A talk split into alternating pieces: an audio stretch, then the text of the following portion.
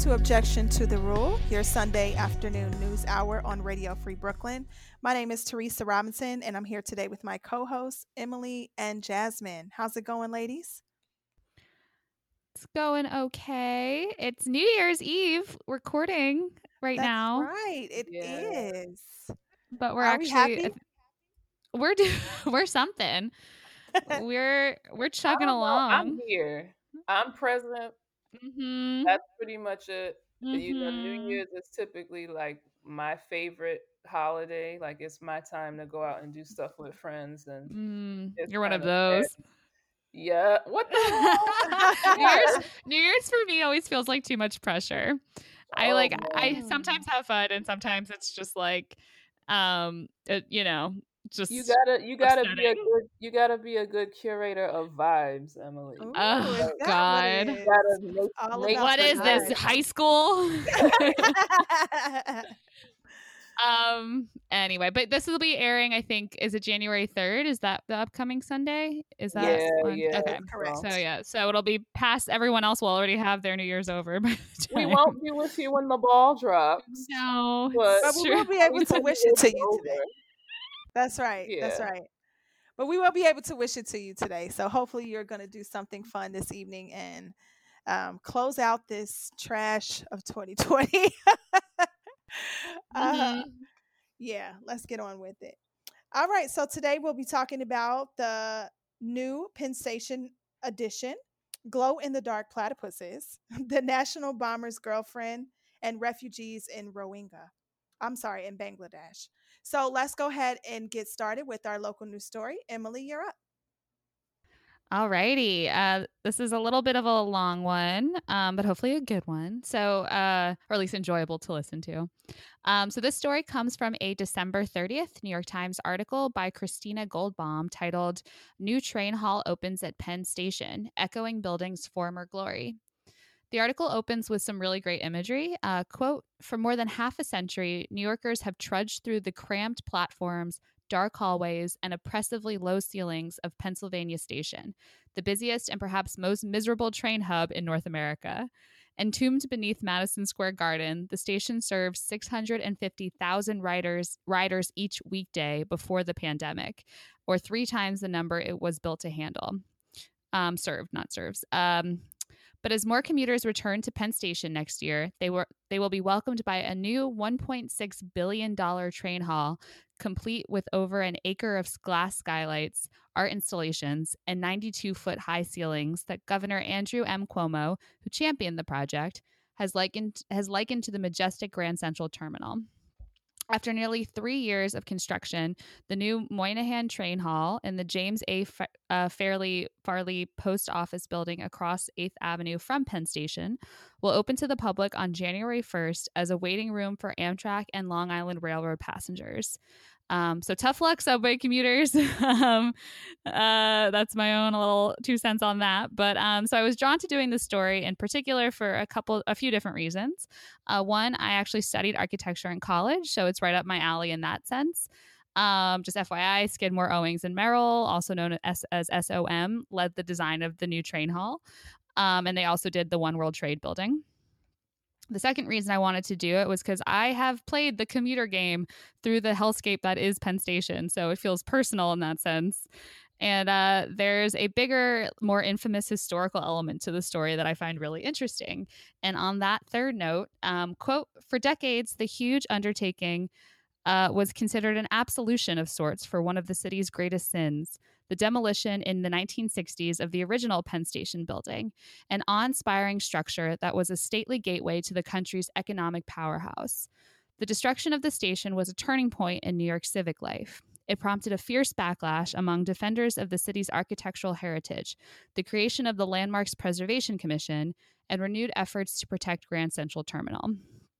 Um, and along with that, um, Jackie O got involved, uh, in the efforts to save Grand Central, which I love. So who and who doesn't love Jackie O? So she's tied into the whole story too. Um, yeah, and this was all a story that I grew up hearing from my dad, actually, who was born and raised in the city. He remembers playing in the old Penn Station as a kid. And yep, he totally taught me that the replacement of that space with the low ceiling dungeon that came after was a tragedy of architectural proportions. And every time we're at Penn Station together, he, he says it. um, and even that older story has some elements that still resonate today. There is a twenty nineteen article by Michael Kimmelman, the architecture critic for the New York Times, that's titled, "When the Old Penn Station Was Demolished, New York Lost Its Faith. Today's version is humiliating and bewildering." That article explains, quote, "Demolished more than half a century ago, the former Pennsylvania station by McKim, Mead and White was hardly the first great building to, in town to face the wrecking ball. The Lenox Library by Richard Morris Hunt and the old Waldorf Astoria by Henry Hardenberg on Fifth Avenue also came down. For generations, New Yorkers embraced the mantra of change, assuming that what replaced a beloved building would probably be as good or better. The Frick Mansion by Carrère and Hastings replaced the Lenox Library. The Empire State Building replaced the old Waldorf. Then a lot of bad modern architecture, amid other signs of post-war decline, flipped the optimistic narrative. When Penn Station became, during the mid nineteen sixties, a subterranean rat's maze, the city seemed to be heading very definitely south. The historic preservation movement, which rose from the vandalized station's ashes, was born of a new pessimism. People today forget that the original station's construction, shortly after the turn of the last century, caused its own tumult. Several midtown, midtown blocks needed to be leveled, which meant displacing thousands of residents from the largely African-American community in what was once known as the Tenderloin District in Manhattan. The emptied lot awaiting McKim's masterpiece now looks almost comically vast in photographs. The building that opened in nineteen ten, its concourse longer than the, no, uh, the nave of Saint Peter's in Rome, its creamy travertine quarried, uh, like the ancient colosseums from Tivoli, Tivoli, its ceiling one hundred thirty-eight feet high, its grand staircase nearly as wide as a basketball court, was a beautiful Beaux-Arts fortress, as the architect Vishan Chakrabarti has put it." Um, end quote. So yeah, so this new renovation, the one that's opening, uh, I think it's, I guess, tomorrow for us and a few days ago for anyone listening. Um, it's a penance for that destruction in a lot of ways. But unfortunately, it doesn't actually solve a lot of real-time, right-now issues. The Christina Goldbaum New York Times article that I was originally quoting explains that, quote, "The Moynihan Hall caters primarily to Amtrak passengers, who account for just five percent of Penn Station's uh, six hundred fifty thousand uh, weekday riders, and will board and exit trains through the new uh, who will board and exit trains to the new waiting area. Long Island Railroad commuters will be able to get to trains from the new hall, but officials expect most of them to continue to use the older Penn Station." And also, quote, "The new hall also does not solve Penn Station's fundamental problem, a lack of capacity. In recent years, growing ridership to the commuter rail and subway lines that serve the station has clogged platforms and passageways with bottlenecks. While the new hall will relieve some of the strain by moving and design- uh, the designated waiting area for all Amtrak trains out of Penn Station and turning that concourse into a uh, New Jersey Transit boarding area, more trains, tracks, and platforms are needed to truly thin the station's crowds," officials said, end quote.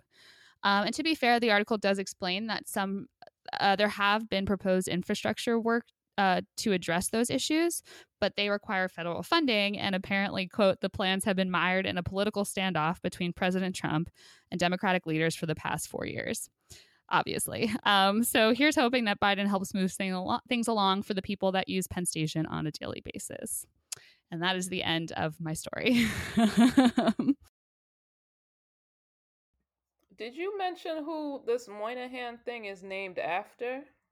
I did not. Is that something you know, or should I quickly I look that up? I was wondering if it was about, as in like the Moynihan report, like, you know, that infamous report that was done that um, pathologized Black families. I mean, I know like no. it's, it's a very common last name, but it's just whenever I hear Moynihan, I think right. And, uh, oh shit. Well, no, I think I think I remember seeing it was named after a senator, I think, who was involved in getting it. Um, like moving it through. Uh, la la la. So, like a recent Moynihan, because Moy- the Moynihan I'm thinking about is dead. Like he right. the report is from sixty-five, but when I see that mm-hmm. name, that's my immediate reaction. But yeah, no, I, I actually I don't. Uh, oh, it's okay. It's it's named for the late Senator Daniel Patrick Moynihan. Yeah, that's that's the one. That's the one. Is that the same guy? Yeah, that's the one. Is it really? Yeah, the it's like the Negro family. You know, a lot of people think it as like gospel that you know the prop. The Negro family, the case for national action, commonly known as the Moynihan Report. It was a report on Black poverty in the U S, and he argued that the rise of Black single mother families was caused not by a lack of jobs, but by a destructive vein in ghetto culture. See, I knew it was him.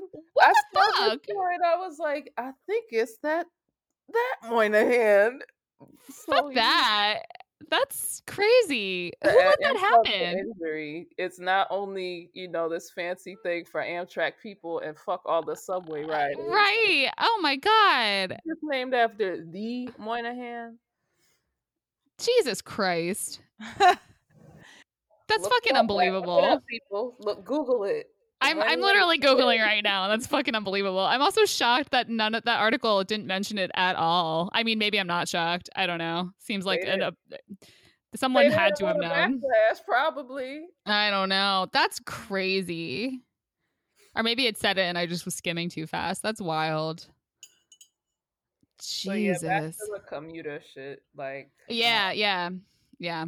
Yeah. Have you guys done that? Have you guys had to commute through Penn Station? Like on, I had to do it for like, well, I mean, let me think. I had to do it when I was commuting f- or commuting from New Jersey. That's how I go. And I've had to do that like on and off for various time periods the last few years. And it's, it's hell. um, it sucks. It's a lot. Not to go to Jersey, but I work near Penn Station, so I've mm-hmm. often... Sometimes I just, like, walk down to twenty-third Street to avoid all the chaos. Yeah. Um, yeah, that's true. I mean, right. Insane up there. Yeah, that's true. You don't have to even be commuting from out, like, N J Transit. Like, I've also... Yeah, it's crazy. yeah, I, wow. I haven't taken it, like, um, as a regular commuter that often. Like, I'm familiar with it, but um, my... shitty connection spot was always um Times Square. Like I've had commutes where I had to go through there, but not so much Penn Station. Mm-hmm. Yeah. Yeah. Penn Station. I mean, it's just, it's, yeah. I mean, were you guys, did you guys know about, I, it's like one of those stories that's like a very New York story about the, like the knocking down of the old Penn Station. Did you guys know about that beforehand? I didn't. No, it, I didn't it know adds, it makes it down. I know they've been doing construction over there for a long time, so I didn't know exactly what right. they were doing, but yeah, I'd be interested right. to see what it looks like now. Yeah, the old one. Right. Well, yeah, I mean, yeah, so the yeah, I remember the, the construction's been going on there for a long time. That's absolutely right. Um but yeah, like knowing about the old history and that it used to be as nice as Grand Central, like makes it even worse to be down there every day and like the low ceilinged, like down and stairs area. Um Yeah, it's it's trash. And apparently that, that part hasn't actually changed at all, which is frustrating. It is frustrating that they would cater to the Amtrak passengers before the commuters. Um, uh, but also makes sense. Yeah, I think that it's it's not exactly the same thing, but it reminds me of um, all the different cosmetic improvements to the, the subway system that weren't really about service.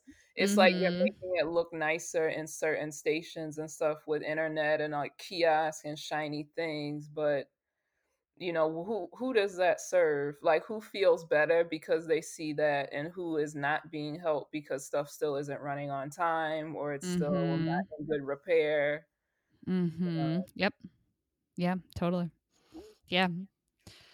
Well, yeah. By the time we all get uh, to see the damn thing, it's going to be a while.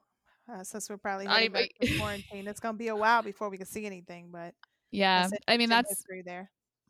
Yeah, there's um like part of the story could be seen as like ironic in the sense where like, you know, oh it's it's getting it's finishing up at a time where like ridership's already so much more reduced than it used to be.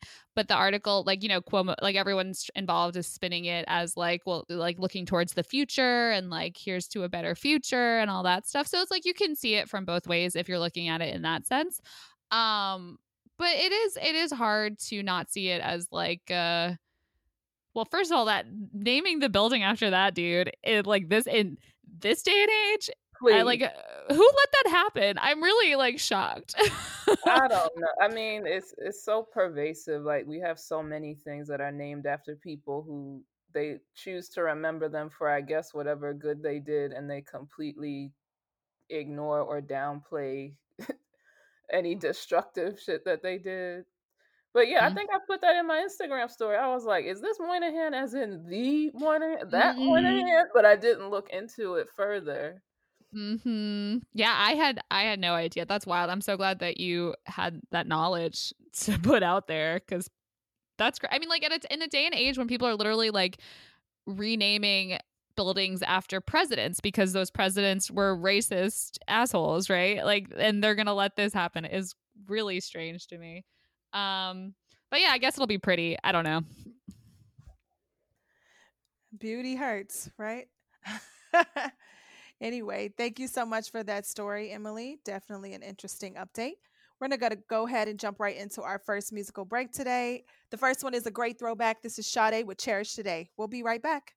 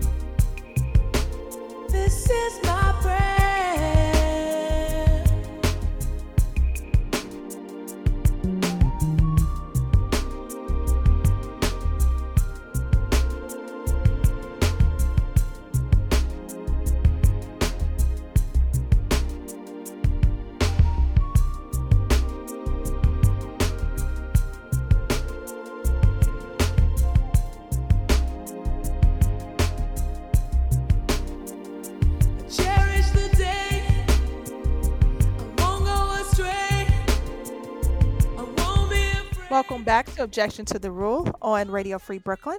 And now for our next segment, we'll have Jasmine. Um, so there's a little announcement from the station before I go into this my national story. So if you live in New York City and run for either fun or exercise, here's a way to learn something about the city while you're getting in your workout. City Running Tours is now offering neighborhood running tours designed with locals in mind. New York City takes pride in the diversity and character of its neighborhoods, and these unique running tours offer an opportunity to learn the history of a neighborhood and get personal recommendations from your guide. Choose from tours of twenty-three neighborhoods, including the East Village, the Upper West Side, Bushwick, Long Island City, and Roosevelt Island. For more information about the running tours and to see the list of neighborhoods and full tour schedule, check out their website at www.cityrunningtours.com forward slash New York City, and check out a live tour every Saturday at ten a.m. Eastern Standard Time on Instagram.com forward slash City Running Tours. Okay, so for the national news story, this was something that was pretty disturbing that took place on Christmas, but it was, I'm not going to say it was completely buried by the news, but I don't think it got as much attention as it should have. Um, this information is from the New York Times. This article was written by Steve Cavendish and Rick Rojas, entitled "Nashville Suspect's Girlfriend Told Police Last Year That He Was Making Bombs." So the girlfriend of the man who authorities say set off a bomb in downtown Nashville on Christmas had called police officers to his home last year, claiming that he had been making bombs in the R V parked there, according to a police incident report. A lawyer for the girlfriend, according to the document filed with the Metro Nashville Police Department, told cops that her boyfriend, Anthony Warner, frequently talks about the military and bomb making. This call was reported to the police on Tuesday by the Tennessean and W T V F slash T V, a Nashville station. So the girlfriend met with officers at her home on August twenty-first, and officers then went to Mister Warner's home, which was a two-bedroom duplex in the Antioch area of Nashville. The officers claimed that they knocked on the door but, quote, did not receive an answer. The R V, which was identified by state and federal officials as the one that exploded in downtown Nashville, which injured three people and disrupted telecommunications in the region, was parked behind a fence. Um,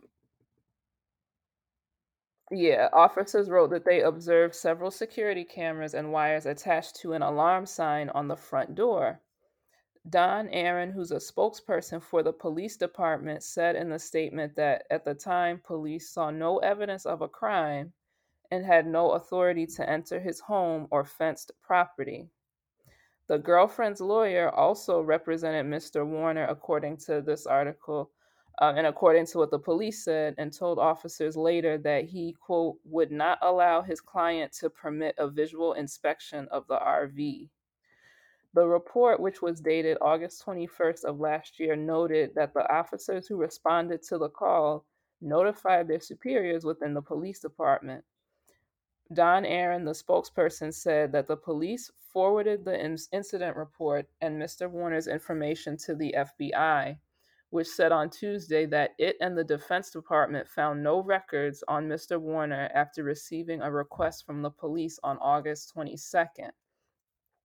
Bob Mendez, who's a member of the city council, criticized the police on Tuesday night for not earlier revealing their visit to Mister Warner's home. He said that when officers kill someone, the department distributes photos of any weapons found near the victim within hours. So um, the explosion in the city disrupted things like nine one one call centers, hospitals, and cell service in several states. Um, and it took the police five years to mention this prior connection. Um, in the news conference before Tuesday's revelations of this past incident, law enforcement officials said Mister Warner had not had their attention before the attack. His record had just one arrest, a nineteen seventy-eight marijuana possession charge when he was twenty-one. And this is from a, a local site, the Tennessean, written by Nat- Natalie Allison. So police were called by the girlfriend's attorney, whose name is Raymond Throckmorton the third, And the attorney was worried about comments that she made. And when the police arrived, they found the girlfriend sitting on the porch with two unloaded guns. She told them that the guns belonged to a Tony Warner and that she did not want them in the house any longer. And while at the house, the woman told police about the bomb comments Warner had made. Throckmorton, who's the, the attorney again, told officers that Warner frequently talks about the military and bomb making. She also told the attorney Warner knows what he is doing and is capable of making a bomb. In an interview Tuesday night, Throckmorton told the Tennessean he urged police at the time to look into the woman's claim. He said she feared for her safety, believing Warner may harm her. But according to the police report and Throckmorton, the woman was experiencing a mental health crisis at the time. Officers called their mobile crisis division, and after talking with the woman, she agreed to be transported by ambulance for a psychological evaluation.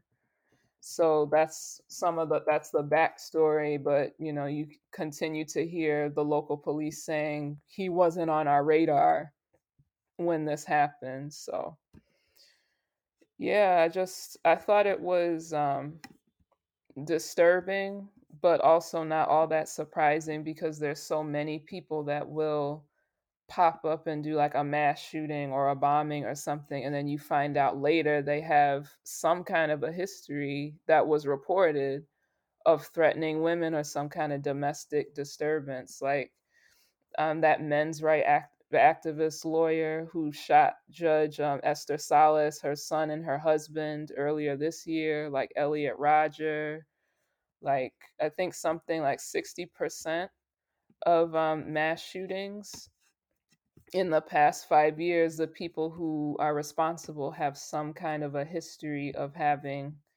um, like abused someone, or they were reported to p- police for stalking, threats, something like that, but it wasn't resolved before, you know, they did something extremely violent. Yeah. Wow. It's, it's, yeah, it's upsetting. And it, it makes you wonder, like, like, like what is not happening that needs to happen, right? Like where is, because it, it does happen a lot, Jasmine, you're absolutely right. And it's, you know, I'm not the person doing that job. So I don't know where it's falling. These things are falling through the cracks, but like, you know.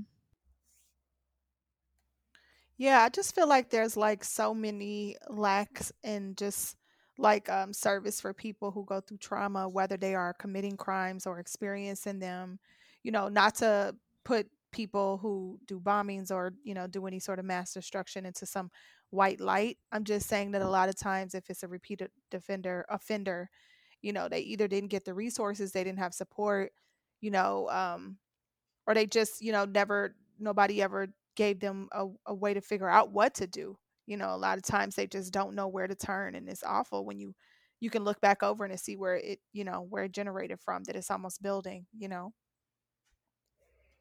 Yeah, I don't even know. I'm not aware as of yet what this person's motives were or what.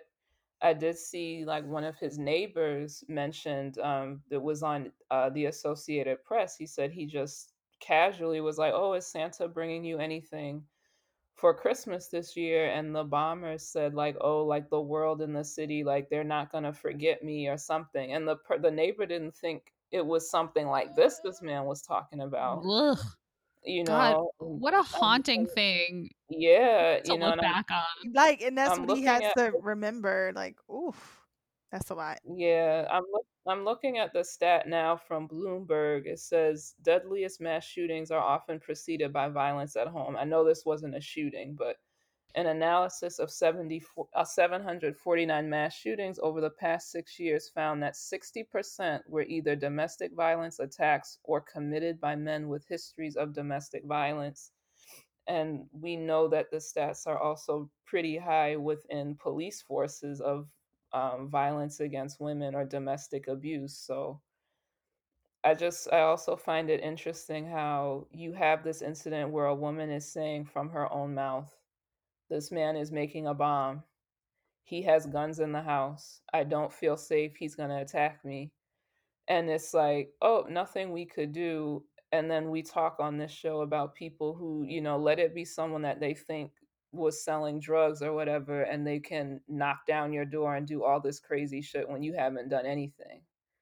But the response for her is, oh, mm-hmm. like she's, she's having a mental health crisis. Or, oh, it didn't seem like it's that bad. Mm. It's like, what part of he's making bombs is not mm. alarming? You know, is, was this guy white?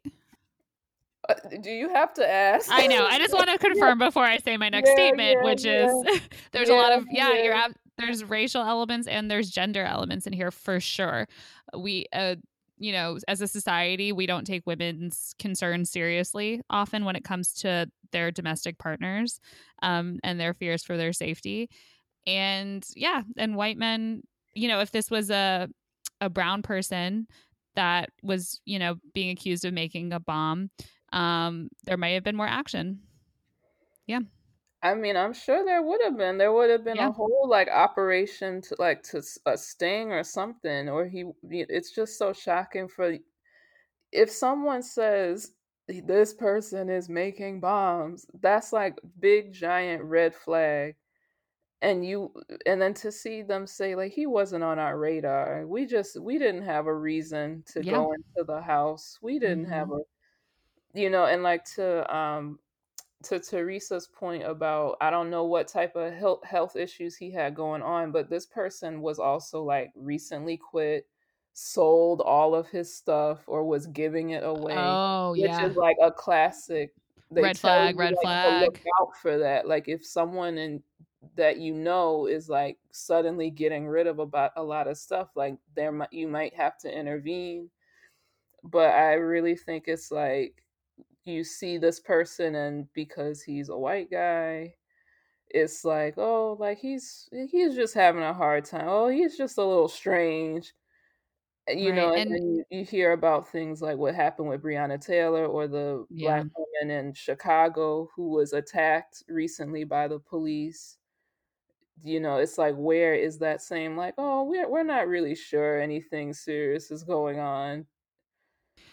Yeah. Um, and you, and the, there's the racial element, and then we already you mentioned the, the gender element too. And you said that she had a history of mental health illness, or was it just, I like, I, I heard not, a little not bit that of that. She had a history of it, but the yeah. Tennessean article said that according to the police and her lawyer, they said that she was experiencing a mental health crisis and they had some, like a crisis unit come Hmm. like take her away for evaluation. And I'm thinking, if I'm living with somebody yep. where I think my life is in danger because he's talking about bombs, yeah, I'm gonna be upset. I'm gonna be, you know, maybe that manifested in a way where they're like, oh, she's hysterical. Mm-hmm. I was blah, gonna blah, say blah. Yep, I was going to say the same thing. If I was living with a guy making bombs, I would also be having a mental health crisis. Absolutely. And I mean, you know, we're not there. So maybe she was having a separate issue. Uh, who knows? But like, true. Yeah, yeah. yeah but, but but there is, you know, I mean, there's I, I I don't know. I don't know. There's a long history of of saying women are hysterical when they're upset about stuff and just dismissing their concerns in, in the world, in this country, in the world. Anyway, yeah. I often wonder, yeah, like, I mean, during the pandemic, how how often they get calls like this because people are at home so much more. You know, I know definitely oh, in my neighborhood, I've noticed there's been a lot more domestic violence that I can see. You know, like shit oh, spilling yeah. out in the street because there's nowhere to go. So, mm. you know, for, for this sort of quarantine situation, it's not the best for everyone to not be able to have that balance. And I wonder, you know, since we've been on lockdown, like what's the frequency of these calls and how serious mm-hmm. do they take them? You know, is there any smarter measures they're using to kind of dictate who really needs help or, you know what I mean? I mean, I guess we can't really scale yeah, it, but I'm sure there's no, been an increase, an uptick of calls no. since we've been at home. There is absolutely, Teresa. I don't have the numbers in front of me, but I mem- I've been reading on and off throughout the year that there's absolutely been an uptick, and however they measure or are able to measure that, an uptick, an uptick in domestic violence incidents. Be- abs- you're absolutely right. Um, yeah, yeah, yeah. I mean, this happened with the phone call to warn the police happened long before Corona, but it is true that there has been an uptick for sure. Like people are, whereas maybe you used to be able to go to school or go to your job and kind of have some escape or some kind of pressure to release, like you don't have that anymore. But it looks like this person, for a while, he was just completely alone, like already kind of a loner and doing whatever. But I guess maybe he was super alone with his thoughts in the past few months to come up with this on Christmas, you know. And now that he's dead, I don't. We, who knows if we'll ever find out what his real motivation was. Yeah, man. Um, wow. Oh, so a lot to consider, you know. It's just like any uh, at any given moment during this whole lockdown situation, with everything that you have to see and everything you have to deal with, you know, a lot of people are just like not in a good space, not in their right minds, and it's, you know, it's just, it's like we can't even help everyone. You know, I would think that with some of these like sort of um things they're doing, far as like giving us some sort of help from the government. I, there hasn't been a, I don't I haven't seen like a huge push towards just like um, mental aware mental health awareness since like the beginning of the pandemic. But like now, you know, it's been sustained all this time. It's almost like, where is that sort of uh, support? Because I feel like people are going through it probably now, especially with the holidays, more than they were before. So, but you never do know, you know. That was definitely a very interesting story. Thank you so much, Jasmine, for bringing that to light. We're going to go ahead and hop into our next musical break. Uh, this track is the Robert Glasper Experiment featuring Stokely Williams, and it's called Why Do We Try? We'll be right back.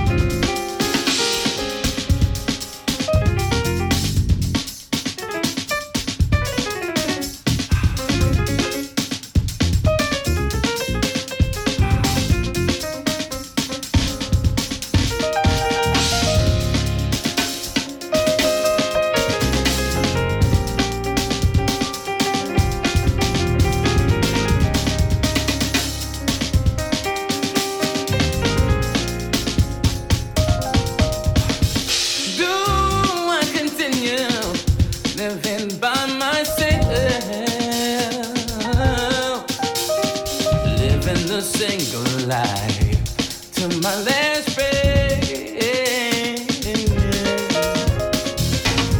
I know I found someone to fulfill all my needs.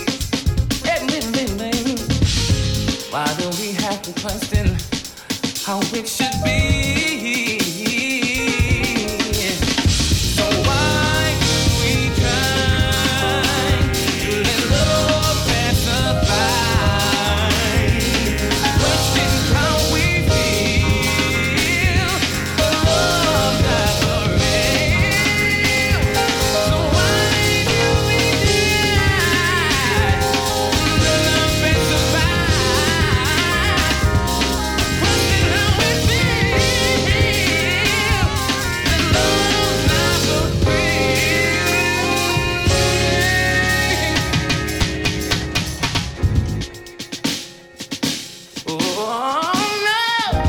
Back to Objection to the Rule on Radio Free Brooklyn.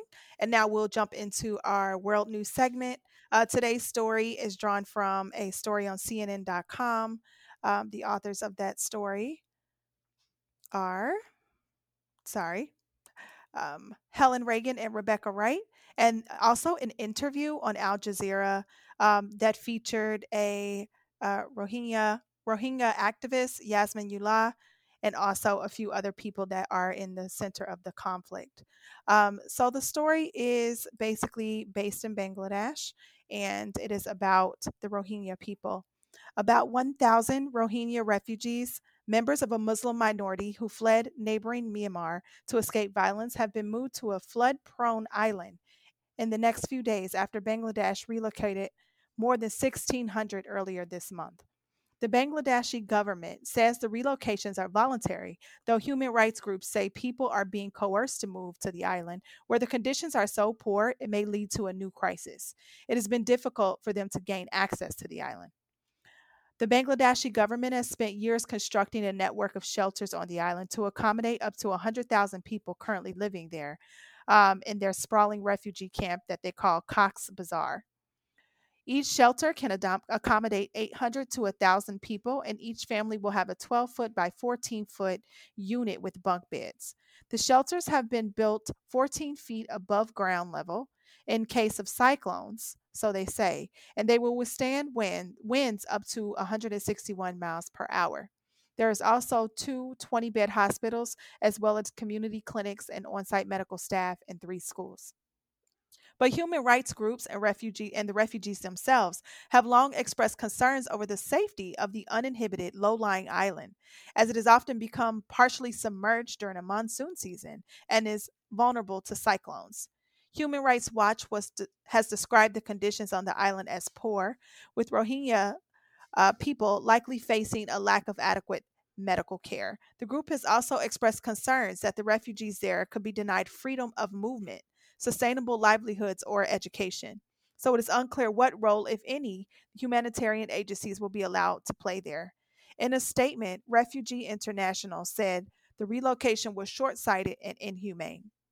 Um, a senior rights advocate named Daniel Sullivan, he also stated, without appropriate assess- assessment and adequate information for refugees about conditions on the island, the move is nothing short of dangerous. Um, of a dangerous mass detention of Rohingya people and a violation of international human rights. Many of the refugees fled from Myanmar to Bangladesh to escape violent military crackdown in twenty seventeen, which led to the International Court of Justice in The Hague to order Myanmar to protect the Rohingya population from acts of genocide. Myanmar denies the genocide accusations and maintains that, quote, clearance operations by the military were legitimate counter, counterterrorism measures. The United Nations said in a statement that it is not involved in the preparations and have been given limited information on the relocation. Uh, it has also not been given access to the island to carry out safety and technical assessments. So this is really sad. Um, my overall You know, I've spoken about the Rohingya people often before, um, how I don't believe that we have refugees in twenty twenty. Um, however, you know, what the saddest part about their story to me is that they don't have a voice in the decision-making process of where they're supposed to be. The fate of their lives is depending on all these other people, and it seems as though they're not even including them on the conversation. know, in this story, it talks about how some um, of the refugees are being coaxed to go there. Um, the Fortified Rights reported that some Rohingyas in Cox's Bazar's camp had been told by unelected Rohingya camp leaders that they could be first in line for repra- repatriation to Myanmar if they went on this voyage. So, you know, there's a lot of mixed language here, but to me, it sounds like they're secluding them and just continuing this sort of, you know, ethnic cleansing um, practices that that were occurring in this population before all of this went down. Um, so your thoughts, ladies? Yeah, I it's it's very upsetting to hear. I mean, about the displacement of a minority population, um, their refugee status, and then on top, you know, refugee refugee camps and refugee areas are often rough places. Um, but to have the added, I don't know if trauma is the word, I don't know, but to like go to this like deserted island that's like in uh, like, you know, not super ha- inhabitable is is really upsetting to hear about. Yeah, it makes me think of especially with climate change. You already have a mm-hmm. lot of places um, in certain parts of the world that are more susceptible. And then you have a group like the Rohingya who are being removed from places that are already kind of high risk for like a lot of floods and things like that. And then being forced into an even more dangerous environment. It's really... It's a, it's incredibly bleak. Yeah, like, I don't it, even really know what to say. Yeah, your point about how climate crisis is gonna. I don't have the stats in front of me right now, but you know, you keep seeing headlines about who the climate crisis will affect in the coming years and what the, the forced displacement that alone is going to cause, on top of forced displacements that happen because of human. You know, control or lack thereof. Um, and it is, it's scary. It's for sure scary.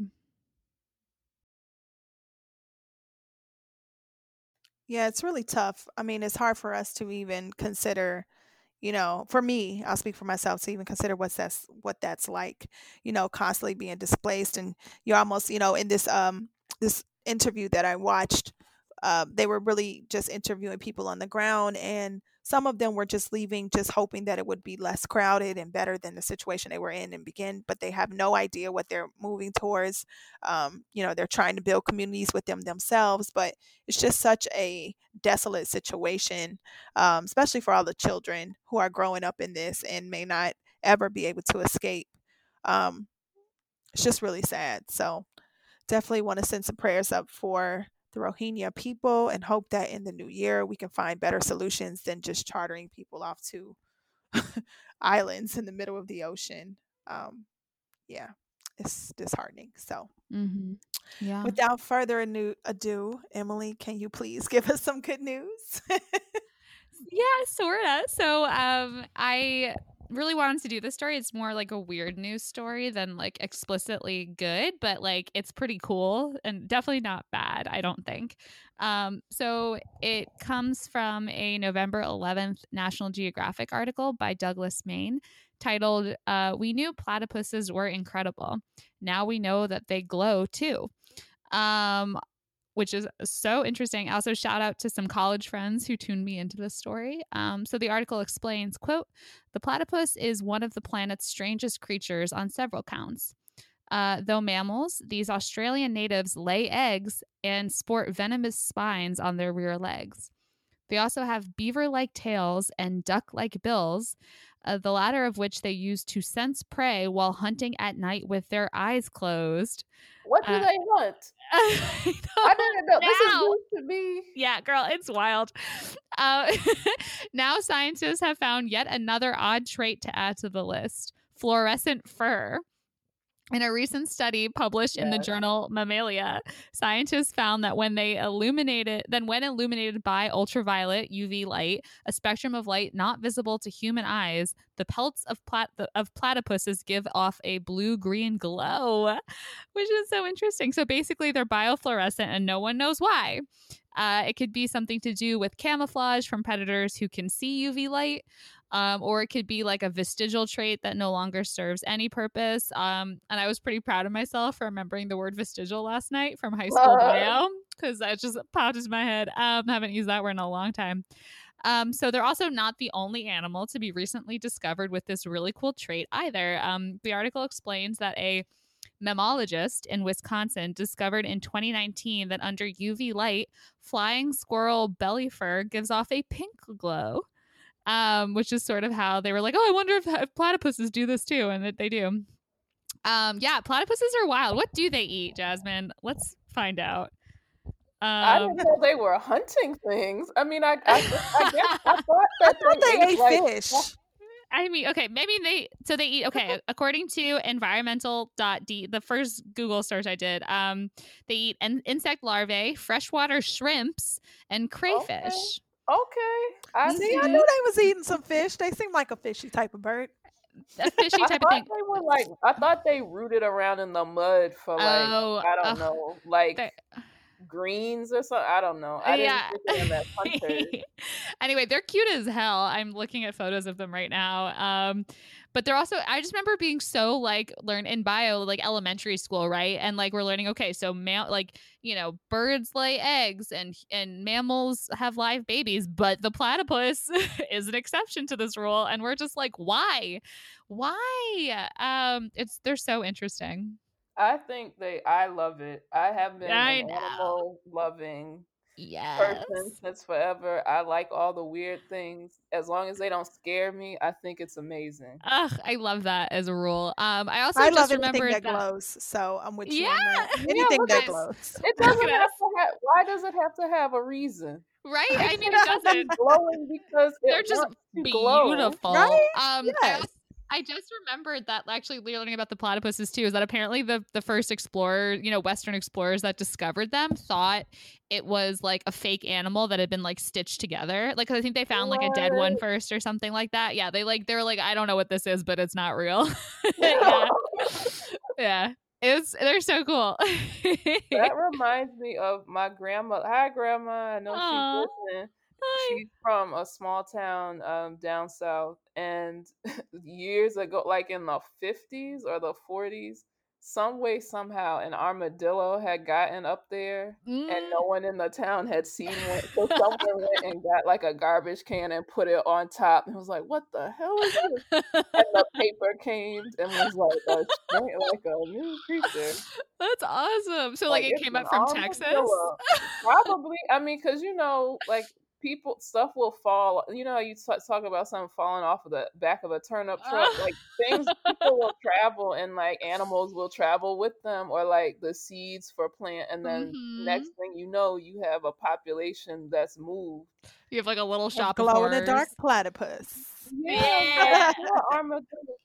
Or armadillo. No, platypuses are real. They're so great, and they're so cute. On top of everything else, they get to be cute. So, like, yeah, they what a world! Beavers, which are also a favorite, a favorite of mine. Yes, beavers. Uh, yes, they're the big. Uh, the beaver hat industry was huge in the sixteen hundreds. Oh, that got dark. Sorry, I just, I just, I studied. That's like New Jersey history that we learn in school. Ooh, Sorry. Yeah.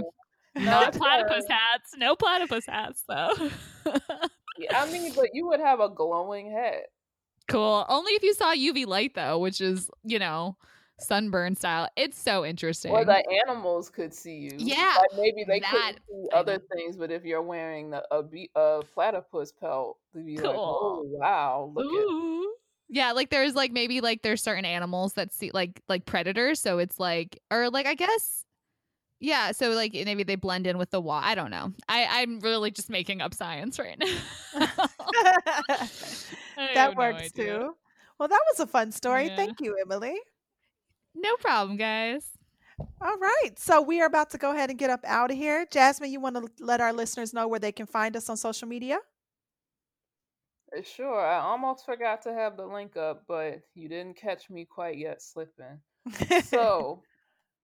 The Facebook page is facebook dot com forward slash objection radio free B K, no spaces, no punctuation. Our Instagram page is at objection to the rule. Again, no spaces, no special characters, nothing. So we put up links to the stories that we discuss and like other things that might be relevant. You know, we can only talk about so much in the course of one hour every week. There's so much going on, but we try to keep you updated on what we talk about and put related information up there as well. So please follow, subscribe, do the thing, and uh, Happy New Year. Awesome. Happy New Year. Happy New Year, y'all. Thank you so much for listening yeah. to Objection to the Rule. twenty twenty was a great year for our show. We just really appreciate all of the support. You can yeah. catch all of our older episodes on radio free brooklyn dot org, on the Radio Free Brooklyn app, or on Spotify. And please continue to listen up for more independent Brooklyn media. We have one more track for you today, and it's a banger. This track is called Entrepreneurs by Pharrell Williams featuring Jay-Z. We'll see you next week. Happy New Year. Bye. Happy New Bye. Year. Happy New Year. Hey. Woo. I'm black ambition. Woo. Woo. I'm always whispering. Woo. They keep telling me I will not. Woo. But Woo. I will won't listen. You want to be let Woo. Out of here, you're Where welcome to go. Black man. Woo. With Woo. Everything on his back end. Woo. Woo. It's family and passion. Woo. If the doors ain't cracking, you gotta let go, let go. If you wanna fly, take the leap. You gotta risk it all, risk it all. But there'll be lots of things you'll never see. You wanna be let out of here, you're welcome to go. Cause you never know what's in store, Mister Entrepreneur. Woo. In this position with no choice. Woo. System and prison, young black boys. Woo. Woo. Distract with white noise. Woo. The brainwash become hype boys. You wanna be let Woo. Out of here, you're Woo. Welcome Third to go. Tiredly. Woo. Young supposed to make it off Section eight. Woo. Robin Peter just to pay ball. Woo.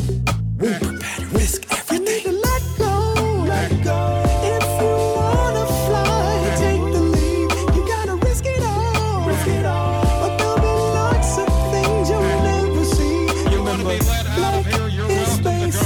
And it's the color of your face. There would be no sunny days. Sunny days. If black went away. Black man, black man, black man, black man, black man, black man, black man, black man, black man, black man, black man, black man. You wanna be let out of here, you're welcome to go. Black man, black man, black man, black man, black man, black man, black man.